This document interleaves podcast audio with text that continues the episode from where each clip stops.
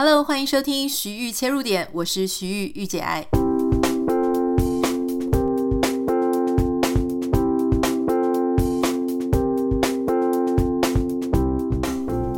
Hello，欢迎收听这一集的节目。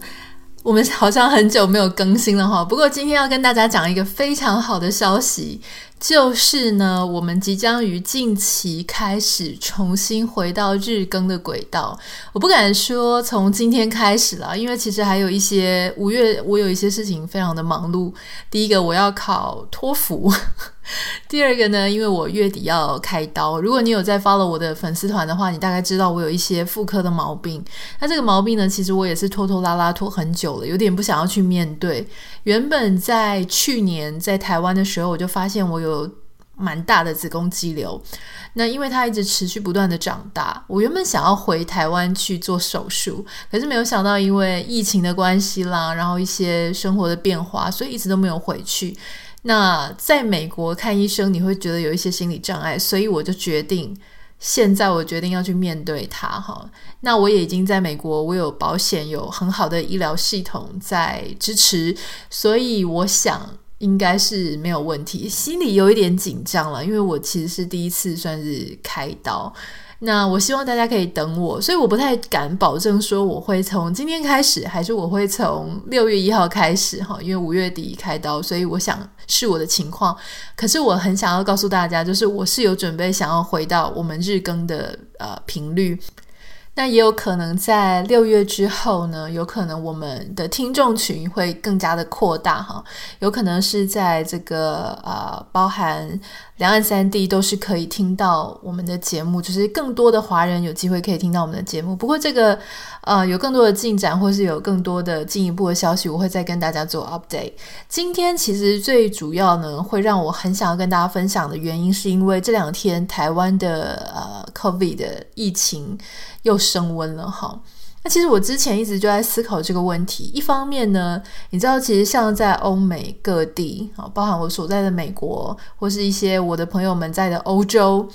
嗯，全世界其他的地方呢，其实因为之前的疫情都很严重，所以基本上呢，已经习惯了这种疫情席卷整个国家的状态，然后大家通通都待在家里。所以台湾其实相对来讲，我会觉得当时我在看，我觉得很开心，因为我的家乡可以啊、很平安无事。可是同时呢，我也会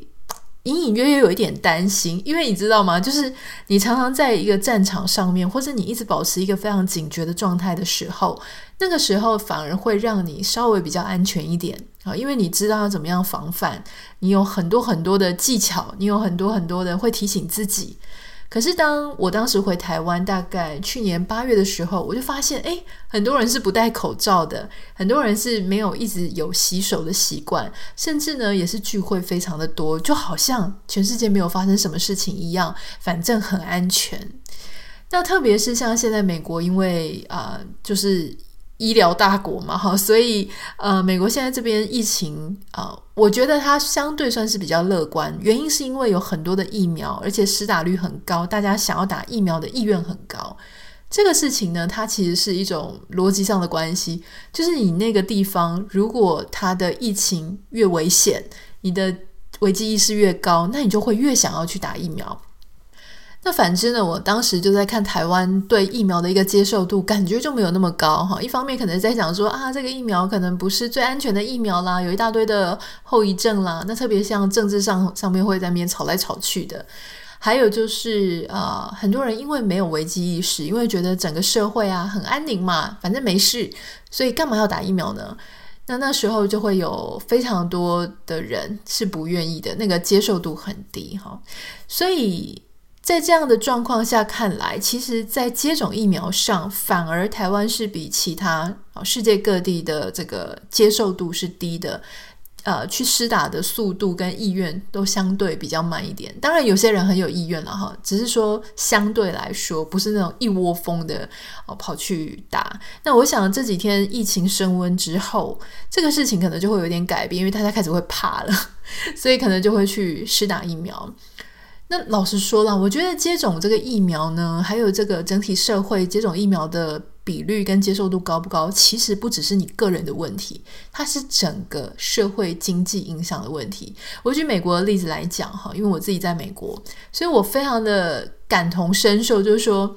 当这个美国手上有握着很多疫苗嘛，至少还有好几种选项可以选的时候，那因为大家都觉得很害怕，所以大家就会哦，一有打疫苗的机会的时候呢，基本上接受度是很高的，大家都在排。像我自己到目前为止哈，这个月我应该就会把第二季打完了。那我现在已经打完第一季，我先生他跟我错开时间，那他现在已经第二季打完了。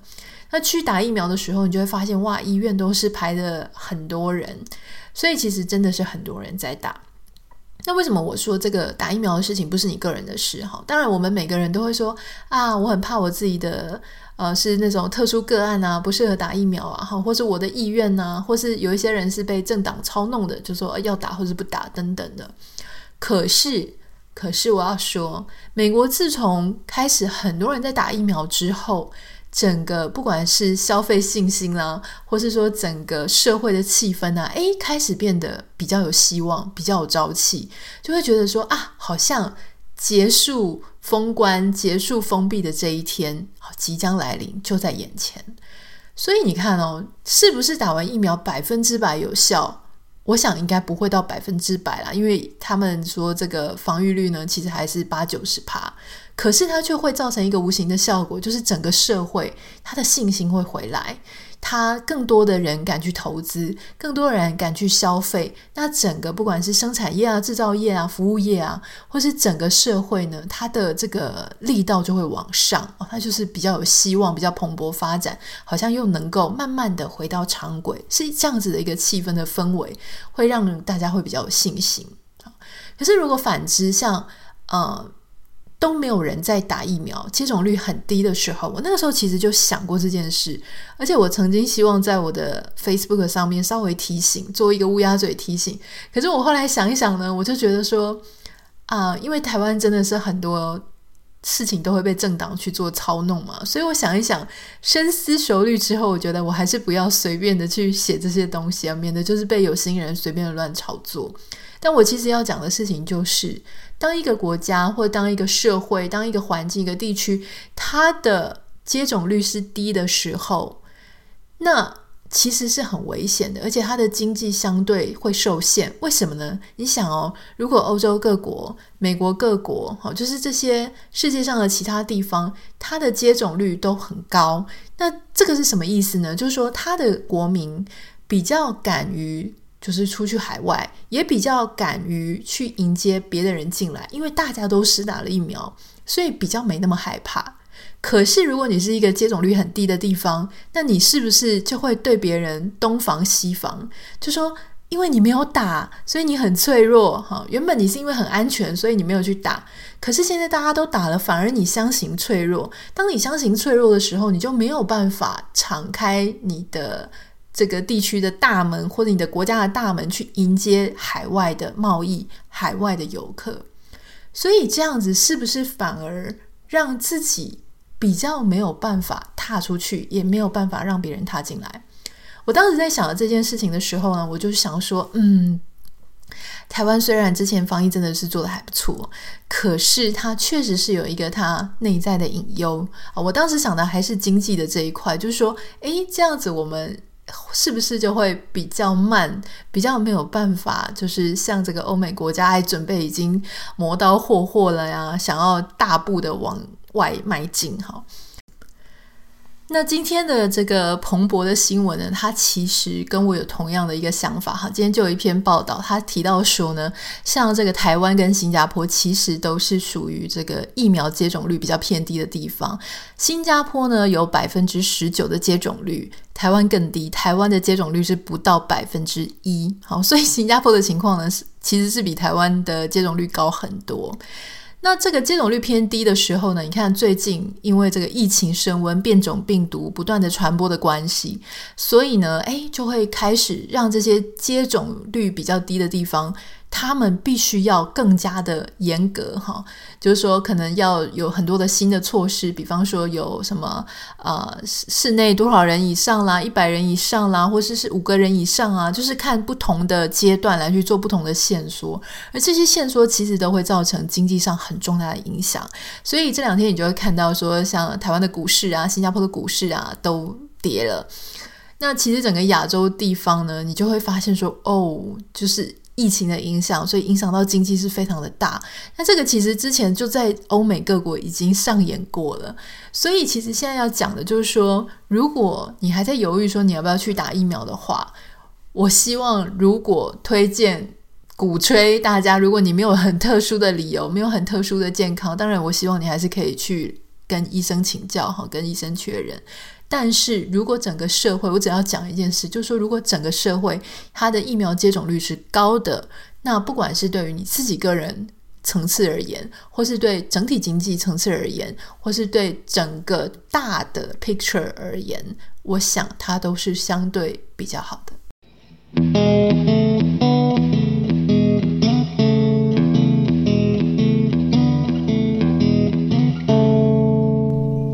这种疫苗的感觉到底是什么呢？呃，因为我在美国，所以我可以跟你分享我们的经验。我先生他是打的是 Moderna，我打的是 Pfizer 哈。那其实，在美国，呃，我们是根据自己保险的医疗院所他所提供的时间去做安排。所以那时候其实我只能预约时段，所以我只知道说，哦，你的时间点上哪一个是我觉得我可以的，我就去预约时间。可是我并不能选择疫苗。所以，当你到了现场的时候，哈，或者说你已经预约完成的时候，你的这个预约通知单上面才会告诉你说，你到底是打哪一支疫苗。那因为如果能够让你选的话呢，那他就是是会有很多人就说啊，可能会受到一些舆论啊，或者甚至是真实的，或是谣言，然后大家就会想要做选择，导致某一种疫苗迅速的就是断货，这是不行的。所以他们其实是没有让你选。好，他没有让你选呢，那你就是，所以我跟我先生刚好就打不一样的。那我先生跟我在打第一季的时候呢，其实是一点感觉都没有。哈，当然就是有手臂有点酸酸的啦。哈，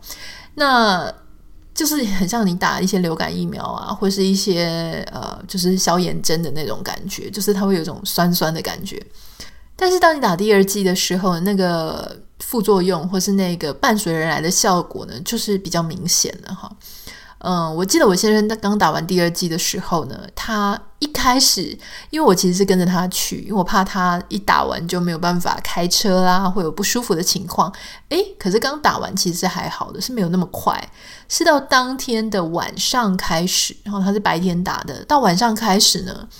他开始有了这个畏寒，就是胃刮了哈的那样子的一个情形，而且感觉全身非常的倦怠，非常的酸痛，有一种感冒的感觉。而且那时候我记得我帮他量体温，因为我感觉他好像有一点点发烧。我的体温当时是三十六点五左右，那他可能是三十七点八，就是微微的发烧，但也没有说烧得非常厉害。后来就去睡觉。第二天起来呢，哇，那真的是非常不舒服哈，就是不管是手臂酸痛啦，全身酸痛，然后头很重，恶心。他有两个朋友，就是也是他的同事，刚好跟他同一天去接种那个疫苗，他们也是打同样的，就是他们都是打一样的。那两位也是消失了一两天哦，就是我后来问的时候，他们跟我先生的反应是一模一样，就是全身酸痛、恶心、头痛。完全没有办法，这个没办法下床，没有食欲。可是很神奇的事情是，诶，再过一天啊，其实到当天的晚上就会好一些，然后再过一天就整个没事了，而且就是非常的活蹦乱跳，很正常。所以整个疫苗打的感觉大概是这个样子。不过我还是要再重申一次，每一个人的身体状况是不一样的，所以呢，我只能告诉你，跟你分享我们的呃一些经验。那你适不适合，或是你有没有非常不适合、很特殊个案的？这个必须要跟你的医生、家庭医师做了解，还有你自己个人的健康状况去做评估哈。可是我想，应该大部分的人都是可以做接种疫苗的。那接种疫苗之后呢，它也不是马上就有效哦，可能要等就是十二天啊、十四天，就是说让它整个诶发挥防御力。那现在因为有病变种病毒的关系嘛，所以是不是每一种疫苗都能够防止这种变种病毒呢？现在还是很众说纷纭的。可是我是觉得啦，嗯、先有一个基础的防护，总比你完全没得防护来得好一些。好，那讲到这里呢，其实我想要跟大家分享，就是说因为。台湾最近升温，但有很多现象，我其实很想跟大家分享。特别是昨天晚上，我很想要在脸书上面贴一篇，我也是已经写完了，然后左思右想，我最后还是把它删掉哈。如果说你有上我的个人品牌课程的同学，你大概就会知道，就是说我有时候会跟大家讲说要去蹭热度，因为我就有一个名言嘛，就是说你如果要你立刻红，或者你想要在话题上。蹭热度虽然可耻，可是它非常有用。那我要讲的事情是说，不是所有我们在讲时事都是为了去蹭热度，而是因为你刚好也在关心这件事情。好，但是有时候在。发这些时事文的时候，我觉得有些时候你自己要特别的小心。就是说，第一个，如果你是一个很好战的人哈，很多 KOL 或者很多网红，你会发现他们的个性非常的好战，他们特别是很喜欢去跟人家呛虾，很喜欢吵吵闹闹好多天。但我自己的个性比较不是这样，我自己是一个非常呃，我非常 peaceful，我很喜欢很安静、很安宁。大家看我的兴趣，大家就知道我喜欢画画啊。我喜欢种植物啊、摄影啊等等的这些事情都是很安静。我基本上是一个内向型的人哈，内向型的人基本上也不太喜欢去跟人家吵架。所以当我写完这样子的内容，但是我在睡前写的，我很怕在我睡觉的时候，哎，也是被有心人去操弄或什么。因为这个东西，我觉得五百字、一千字可能不够完整的去讲我想要讲的哈。所以今天我在 Pocket 这边，我想要跟大家分享一件事情。就是我认为现在台湾很担心，也很焦虑，好像那个沸腾的水在上面扑噜扑噜扑噜，每个人都有点人心惶惶，很焦躁。特别是像我们之前在欧美发生过的这个 panic buying，就是呃报复性购买还是冲动型消费，然后就说。我有点不太知道他怎么翻译，就是说，因为恐慌，所以你就跑去大买特买。现在听说台湾也发生这样的类似的情形啊，就很多的泡面啊，什么东西都被抢光。但是我觉得有一件事情是最重要的哈，就是说，其实这些行为都是合理的，也都是必然的。在恐慌或者在危机发生的时候，这些都是，但这些都会过去。可是有一件事情不会过去，而且它会对。别人造成跟对自己造成很重大的影响，就是关于猎巫。我要讲一件事情，就是说台湾基本上是世界上非常非常少数的地方，就是 CDC 疾病管制局，中央疾病管制局，居然还能够一个一个个案。在记者会上跟你分析这个个案，它的足迹、它的踪迹，这个个案发生了什么事情，它的背景故事，基本上全世界已经没有任何一个地方他会这样子去做了。为什么还能这样做？当我告诉我其他的这个欧美各国、世界各国的朋友说：“哎，台湾也做到这样子，一个一个个案在那边跟你讲哈，然后官员坐在那边，这件事情不可能，因为其他世界各国呢，基本上一开始这个疫情的数字就爆掉了。”当他疫情数字爆掉的时候，一下就是几百个、上千个个案的时候，你要他怎么样在记者会上一个一个个案跟你讲？你唯一可以做的事情就是相信你的政府，相信你的官员，相信他们这些专家可以做最好的处理。所以，当台湾现在还在，因为已经习惯了，养成大家的习惯，就是所有的个案我都要弄得一清二楚，我要知道他到底去哪里走动了哈。其实美国也是后来也有开发一个 App，就是说，诶，这些确诊的。确诊者者的国语中中文突然讲的不标准。这些确诊者的足迹有去过哪里？好，它有一点类似像那个 Google Map，就是说你会知道你自己方圆百里哈，方圆这些地方有没有这些确诊案例所在的位置。一开始也是很紧张，我们一开始都会去看，只要他有去哪里呢，我们就不要去那里。差不多就像台湾现在的情形。可是后来你知道，时间一久，就是。所有的邻居，所有的社区，基本上大概都会有确诊者。那你想怎么样？你想要搬家吗？你你根本就不知道你要去搬到哪里。你唯一能够做的事情就是搞好你自己，尽好你自己的责任，不要出门，不要随便的出门。你出门一定要戴口罩，要跟别人保持社交距离。你要把自己管好，你不要再去管别人，他到底走过哪里了？别人走过哪里？难道他没有走过的地方你就敢去吗？那万一你去了之后，诶，人家就说哦，那边其实也有问题，那怎么办？好，你只能要求你自己。那基本上呢，我要谈的事情就是说，因为我们非常非常的细节在谈每一个个案到底是什么背景、什么身份，他是台商，他是去过哪里，所以他让大家有了一个猎物的方向。好，所以。你知道这些事情就是有好有坏，好就是说它很 detail 哦，就是政府把大家都当宝宝一样，就是小宝贝一样，好告诉你最完整的资讯，你要好好小心哦。可是它同时有一个不太好的副作用，就是大家开始去责怪别人，去责怪这些得病的人，去责怪这一些没有讲完整的政府，去责怪这一些，反正就是责怪他人。可是我想要讲一件事，就是。猎物背后的心情，当我们把责任、把这些罪过推给别人的时候，它反映了什么事情？它反映的就是我们觉得我的不幸是别人要负责任。当我知道谁要负责任的时候，我就可以批评他，我可以羞辱他。我觉得我自己的。责任呢，就不在我自己的身上，在你的身上，所以你要为我的幸福负责，你要为我的安全负责。如果我没有安全，我没有幸福，我得病了，那就是你的问题。我记得我们曾经在一集节目里面去谈到，就是很巨婴的一个现象，就是什么叫巨婴呢？巨婴就是说，你不管长得多大，你都觉得别人要为你负全责。你不管是多成熟，你的年龄多老了，你都觉得说不行，就是你知道吗？你就是要保护我，你就是要照顾我。那请问你自己到底为自己做了什么？其实我要讲的事情就是说，如果你真的那么害怕，如果你真的那么不想要得病，好，如果你真的这么这么谨慎小心，好，如果你都做到这些非常谨慎小心，然后时时洗手。然后你要吃饭之前一定要洗手，你从外面出来回来之后一定要洗手。你什么都做到，然后社交距离也保持，结果你还是不幸得病了，那你要怎么想呢？你要想的事情就是，其实你知道吗？疾病它是不分贵贱的，疾病它基本上呢就是一个人人都有可能得到，它没有大小眼。所以其实今天没有一个人他自己愿意去得病，那他今天得病了，他确诊了。难道我们就觉得他是敌人吗？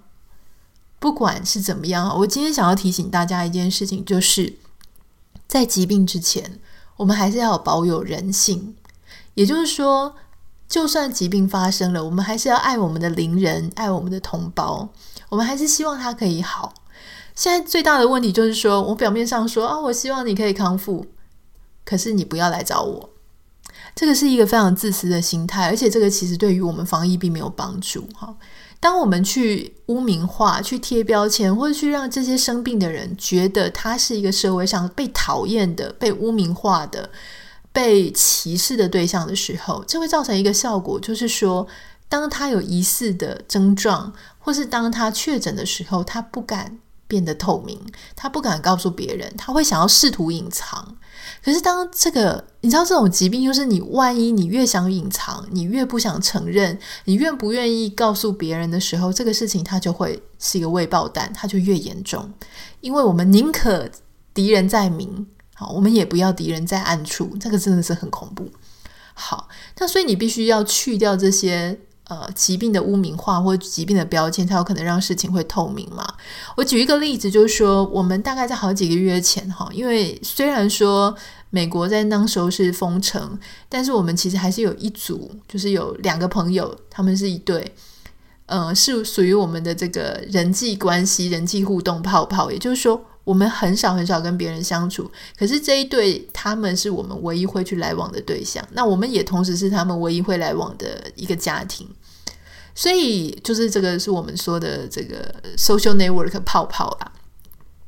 那他们有一次在好几个月前哈，他们就是来到我们家做客之后，回去的第二天，他们传了一个讯息给我，就问我们说，我们有没有呃觉得喉咙不舒服或身体怪怪的部分呢？因为他们今天早上起床觉得喉咙紧紧的哈，觉得有一点担心，所以他们立刻赶快跟我们就是做一个通报，就说请我们也要注意一下我们自己的身体状况。诶，那我们就说诶，没有诶，我们还 OK，但是谢谢你提醒我们，我们会注意。你知道，如果这个时候，这个是因为我们并没有去把。别人得到确诊，或是别人可能疑似得病，觉得说哦，那是一个很糟糕，好像犯罪，好像是你有得选，然后你去不做好这件事情。我们没有这样子想，因为我们觉得说，如果你得到的话呢，那也是很不幸的，也不是你愿意的，所以这件事情就变成说，让他们也很坦白的告诉我们说，哎，你们要注意哦。那这样很幸运的事情是，哎，他刚好他这个。他应该只是一时的有一点过敏的症状，然后所以他当天晚上跟第二天跟之后，他其实都没问题，而我们一直都没有什么状况，没有没有问题，所以这个算是虚惊一场。那我要讲的事情是，如果你让对方觉得这个东西是一个很糟糕、很罪恶的标签。那他当天就不会有那一通讯息，不会有那一通电话，也就是说，你也无从去发现。当你很不幸的，万一真的这件事情是真的，就是你也被你真的被感染了，你还真搞不清楚源头是谁，或是你必须要去问对方，对方说啊，对啊，对啊，我确诊了。但你如果没有发现，我就不告诉你。诶，这样子的话就会非常拖延你发现这件事情的速度，不是吗？好，所以我想最重要的事情呢，就是要跟大家提醒，就我们不要觉得这个是一个很污名化标签。好，那在今天的节目最后之前呢，我想要跟大家分享一下我们呃一些过来人的这个防疫的方式啦。我知道大家最近可能很紧张，被聊的有一点点这个六神无主，不知道该怎么办。有几件事情，它不是全部，但是我觉得有几件事情刚好我想到很。想要跟大家分享，就是第一件事情，你还是要准备足够的食粮了，凭良心讲。但是你不要乱买哦，因为你知道这种时候大家很紧张，就会冲去超市随便乱买。我记得那时候在美国，我不知道我们在书里写到哈，但是在美国，我记得我前面那个女生她买了三万块台币的东西，然后满满的两车东西。然后后来你知道，美国就发生很多人是 panic buying，他是那种很冲动型的购买，结果后来买回家发现自己的冰箱不够，东西都烂掉，然后他们又想要拿去超市退，或是他们根本付不出那些呃钱，信用卡的钱，这个就是变得很麻烦哈。所以你要准备足够的食粮，但你要准备什么呢？我的经验是你准备一些淀粉类的主食，比方说米，好，你可以准备一两包米或是意大利面。还有呢，就是比较可以放的，例如说像罐头，或是零食，或是冷冻食品。但是你要记得先看一下你家的这个冰箱的冷冻库有多大，冷藏的空间有多大。你不要说买到它根本没有办法冷冻。为什么是零食呢？因为接下来你可能就会比较深居简出了嘛，好，比较不会出门，所以其实你可能会一直在看电影啊，或在家里。有时候说真的，情绪上会有一些郁闷，你可能需要一些零食，但是不要忘记还是要运动了哈，否则大概一个疫情，一个呃居家隔离、自我隔离不久几个月之后，你就变成一个大胖子哈。好，那第二点呢是，老实说，卫生纸，很多人跑去囤卫生纸，我觉得卫生纸基本上你有一袋完整的新的一袋，好，或厨房纸巾有一有一箱，有不是一箱，有一袋。就够了，就是你不需要买到过多，你买到过多，你家里也没有地方放。如果你真的很担心会没有卫生纸的话呢，其实你可以考虑装免治马桶，它会帮助你非常大量的节省你的卫生纸。好，第三个是你要去了解一下你家附近的这个外送机构有哪一些。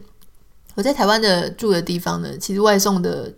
饮食餐厅非常的少，因为我住在山坡上，所以基本上只有那个熊猫它会愿意送上来，还有这个麦当劳。所以你可能要了解一下啊，如果没有装过 App，你可以装一下 Foodpanda 啦，或是 Uber E 等等，就是这一些外送的呃服务。那你去了解一下你家外送的机构。那有一些可能是私人的餐厅，他可能满多少钱，他就会愿意外送，就是去了解一下。呃，第四点呢，我觉得很重要，就是说你要。确定你家是一个适合久待的地方，啊或者说你把它打造成一个很适合长久窝在家里的地方。因为台湾的状况有点特殊啦，但大部分都是公寓嘛。如果说特别是在都会区，好，那如果是乡下的话，那可能还有透天厝啦，或是比较大的空间。如果你住的真的是很小很小的套房，像我以前住过那种四平的，然后我我的是有窗户的哦，那别人还有那种没有窗户，那你真的如果要在里面做隔离，真的太痛苦了。所以现在就开始去设想说，你要怎么样做远距工作？你是不是可以跟公司申请？然后你是不是可以先回到家乡哦，跟父母啊，或是哥哥姐姐，就是分一个房间来，或是干脆租一间在比较郊区的地方，比较好生活，然后比较舒坦，比较不会整个人都闷在一个没有窗户的小房间里，这样你真的是会撑不下去哈。那最好是有厨房，因为这样你可以简单的做一些自己要吃的东西。我就看到我有一个朋友呢，他在这个 Facebook 上面的贴文写说：“哦，拜托大家干嘛去买食材？难道大家真的天天都会在家里做饭吗？”我不太同意他这个想法，因为真的疫情来了，最安全的事情就是你自己在家里煮饭，不要随意的叫外卖，因为你可能叫不到，因为大部分人都在叫外卖嘛。哈，还有就是说，嗯。你也不可能出去餐厅吃，而且你说有没有可能有那一天呢？确实有可能，好，确实有可能。当政府他希望能够快速的消灭疫情，或者快速的让这个疫情得到控制，这个事情都是有可能会发生的。好，不要觉得不可能。还有就是，如果说你在家里的话呢，我也很推荐你可以种一些植物啦，因为其实你光是闷在家里。然后假设也没有阳台，也没有院子，然后空间很小，其实养一两株植物，让你还是感觉说，哎，有一个生命跟着你在一个环境里面，我觉得挺好的。同时这一段时间呢，也是一个蛮好充实自己的一段时光哈。像我自己就会注册一些课程啦，然后或是我就开始看大量的纪录片，看很多的书，其实都是在美国这个 lockdown 的这一段过程里面。那在工作上呢，我知道不是所有的人他都能够远距工作。可是如果说真的发展到必须要很多人在家工作，呃，你也可能要去了解一下，说你的工作有没有变办法变成远距工作。同时也思考一件事情，就是说有没有可能做远距创业。好，不管你是做这个呃网拍啦，哈，或是你是做数位的内容。或是你要打造个人的品牌，能够让你自己的数位内容更容易被人家注意，让你自己更容易脱颖而出，哦，不用去跟人家削价竞争，这是个人品牌非常重要的事情。那如果你有需要个人品牌的课程，因为我们自己的学院里面有相关整套非常完整的课程，也欢迎你可以点开这个节目简介栏里面去了解一下。我觉得这是一个很重要的时机，好，因为很多人会觉得说。嗯，不是很想当网红，可是我要跟各位讲，做个人品牌不是只是想要当网红，而是不管你在各行各业，你如果希望能够让更多人认识你，我举一个例子，例如说像保险业务员、房仲业务员，以前呢都是你要去开发客户，你要去跟人家拉 case，或者说，呃，茫茫人海当中很多人都在做业务，你要怎么样让别人能够主动来找你，而不是永远都是你在找别人。这件事情，个人品牌非常重要。好。所以，呃，我想这个东西我就不太多讲，因为在讲很像广告。你如果有兴趣的话，反正你自己点我们自己的链接，或者你可以私信我，跟我了解，就是说你现在在做什么工作，你适不适合建立个人品牌？那我是一个很实在的人，如果你不需要，我就跟你说不用；你如果需要的话，我会给你建议。好，那你也可以去找别人上课，这个是没有关系。那我会给你一个我自己的很中肯的一个看法。最后一点非常重要，就是我们刚刚一开始讲的，你一定要去接种疫苗。如果没有特殊特殊的健康情况的话，尽量就是让自己在一个最好的防护的措施下。好，这个就是今天想要跟大家分享的，就是说其实不用太恐慌了。你要想，就是说其实世界各国已经都发生这么久了哈。现在台湾现在很恐慌，是因为台湾之前哦真的是滴水不漏。但是难免呢、啊，我觉得这件事情很难免，就是一定会有它的一些漏洞。我觉得我们不能够去要求别人为我去做负责，我们没有办法把所有的罪过全部都推给别人，这也不是一个健康的心态。我们唯一可以做的事情呢，就是管好我们自己。我们自己到底有没有做最好的，对自己最好的防护措施？我们有没有出门都戴口罩，勤换口罩，勤洗手？然后呢？所谓的勤洗手，不是我每天有洗一次手叫勤洗手。勤洗手就是你摸完门把、摸完公共场所、摸完这些东西的时候，或者你在摸脸之前，都要去洗手，用那个你的洗洁剂去洗手。同时，请你准备酒精或是干洗手在身上。你有时候觉得说，诶，我只是摸车子的门把，我只是去超市摸一下那个推车，通通都要。特别是你在领钱 ATM 的时候，请你一定要摸完这些很多人在摸的东西的时候，一定要洗手。好，那如果你对今天的这个主题有什么样的看法的话，欢迎你可以私讯到我的 Instagram 账号 Anita 点 Writer A N I T A 点 W R I T E R。很开心今天要跟大家讲说，我们即将要恢复我们的日更频率。那我们这次会恢复多久呢？我觉得大概是至少两三个月，哈，短则两个月，长则不太限定时间了。因为我自己其实也发现说，如果我没有让自己在一个日更的频率上呢，我常常就会觉得啊，好吧。今天也不用更新啊，好吧，明天也不用更新，就是都会有一种想要更新，可是又觉得说啊，今天实在没有什么东西好讲，所以我觉得我要开始把自己丢回到这个日更的轨道上。同时，我知道，因为啊，我们有非常多的台湾的听众，当然海外听众也很多。那如果你是在台湾的听众，现在因为疫情的关系，所以有一点人心惶惶，我也希望我们的节目能够陪伴你。度过这一段哈，就是心理上可能比较难受、比较焦虑的日子，我也很欢迎你可以持续的或是继续的来信跟我分享你的心情，不管是你的生活、你的工作、你的防疫、你的种种的各种事情，我都很享受，就是去看你们的文字跟内容。好，那如果你对刚刚有提到说，不管是在家工作啊，在家工作的话，你有兴趣可以看我的书，我有一本书叫《在家工作》，你可以查《在家工作许愈》。那如果你对个人品牌在这个时间点上，你觉得它是一个很好建立个人品牌、远距创业的话，也欢迎你可以点开我们的这个呃节目简介栏里面的连接。那我们就下次见喽，拜拜。